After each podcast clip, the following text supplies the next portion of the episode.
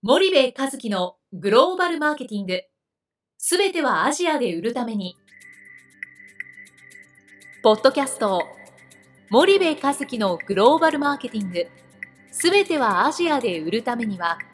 過去10年間で1000社以上の海外展開の支援を行った森部和樹がグローバルマーケティングを分かりやすく解説します。グローバルマーケティングとは、世界のニーズに応えて利益を上げること。アジアで売るためには、ものづくりプラスグローバルマーケティングを武器とした戦略を持たなければなりません。日本には素晴らしい企業が多く存在します。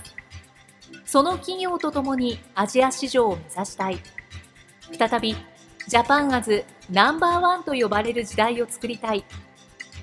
森部和樹は、そんな思いを持ちながら、この番組を皆様にお届けいたします。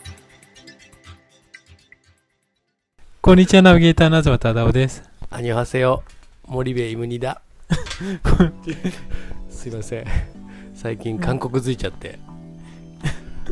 韓国語全くできないんですけど、ちょっと韓国語で挨拶してみました。はい、はい、今日は引き続き韓国で、ちょっとじゃあ具体的に今回、いろいろ視察も兼ねて行ったと思うんですけど、はい、森部さんはどういった商品が目につくか、例えばお菓子系だと、日本の商品って平行では結構、うまい棒も入ってますし、明治さんの商品とか、いろいろグリコさんの商品入ってると思うんですけど、どんな印象でしたかね。やっぱ地場だけにロッテコリアの商品が圧倒的に強いですよね。で、日本の商品でいうとグリコのポッキーが入ってますけど、明治の姿も森永の姿も他の国で見るような感じにはなっていない。並行品でちょっと流れてるかもしれないけど、ほとんどない。その大手のいわゆる近代的な、スーパーコンビニ流通でいうとね。で、一方でこれはどこの国でも同じだと思うんだけども、その欧米の先進的な菓子メーカーさん、例えばオレオだったりとか、スニッカーズ、それからロシェ、フェレロ、それからロッカーもそうですね。ウェーハースっていうんですか、あとM&M ズな感じですかね。やっぱ彼らはどこ行っても強いですけど、韓国でもやっぱり相当な存在感をどの流通行っても出してると。で、流通別のそのサイズ展開、グラム展開って言ったらいいのかもしれないですけど、そういうものもきっちりされてるし、非常に戦略的ですよね。なんかオレオとか、その M&M とか、キットカットがネスレだったり、そういうのが強いのは、どこの国行っても強いじゃないですか。一方でその、フェレロのロシェとか、あとフェレロがやってるキンダーでしたね、とか、あとロッカーって、イタリアの会社で、そんなにそのメジャーな企業ではないと思うんですけど、最近、日本のコンビニでもフェレロなんか入ってますけど、結構この2社って、アジア行くとどこでも入ってる印象があるんですけど、準大手になるのかもしれないですが、結構日本メーカーもこのぐらいできてもいいのかなっていう感じはしますけど、どうなんですかね。ここ10年ですよね、彼らがぐわーっと来たのっていうのはね。ネスレのキットカットはもう分かるじゃないですか、なんですけど、彼らはやっぱりここ10年で、やっぱりディストリビューションチャンネルの作り方ちゃんと考えてますよね。で、どうやってそのストアのカバレッジ上げて、どうやって、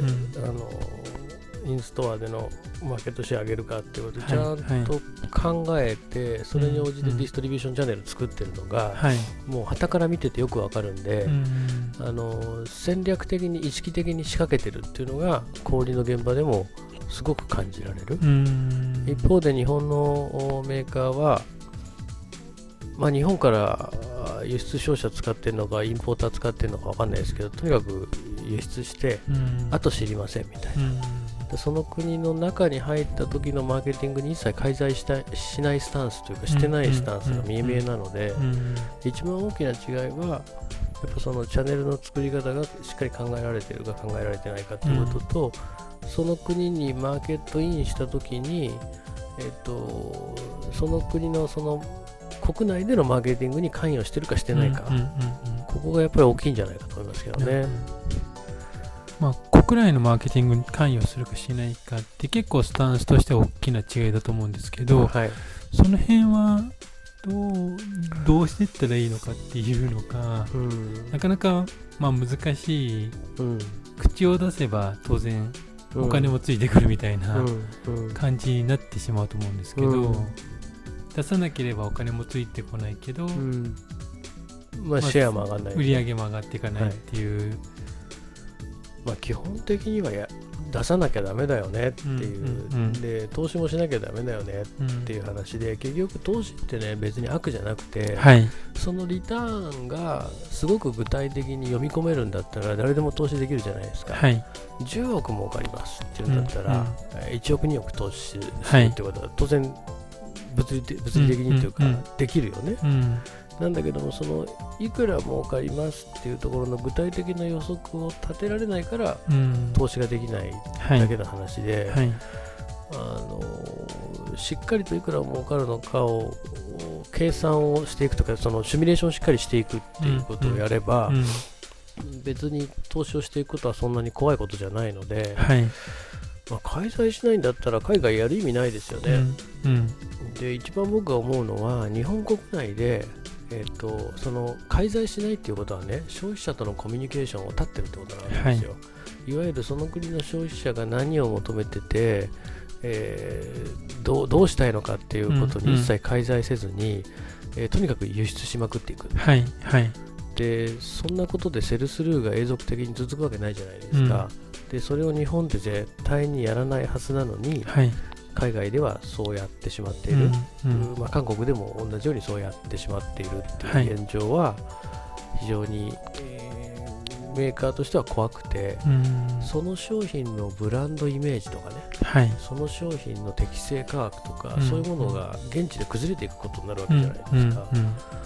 からやっぱりそこって手出さないといけないとこだですけどね、うん、そこがそのさっき言ってたフ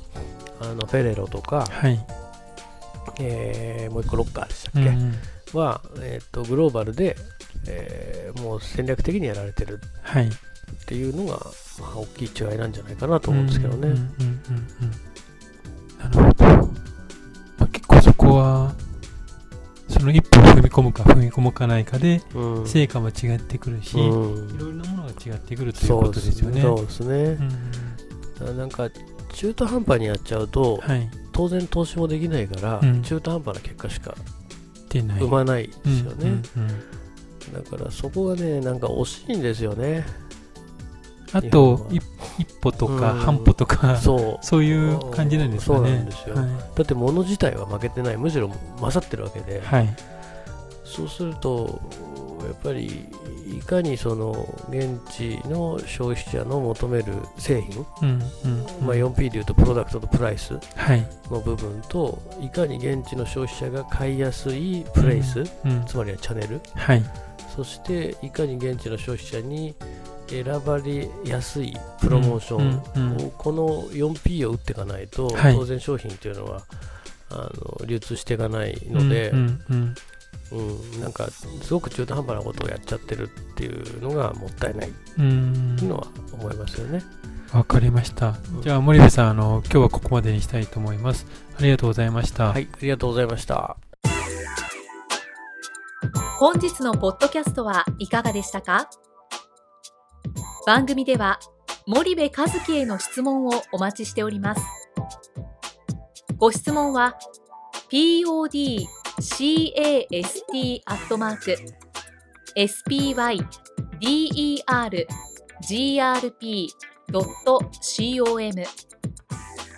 podcast@spidergrp.com までお申し込みください。たくさんのご質問をお待ちしております。それではまた次回お目にかかりましょう。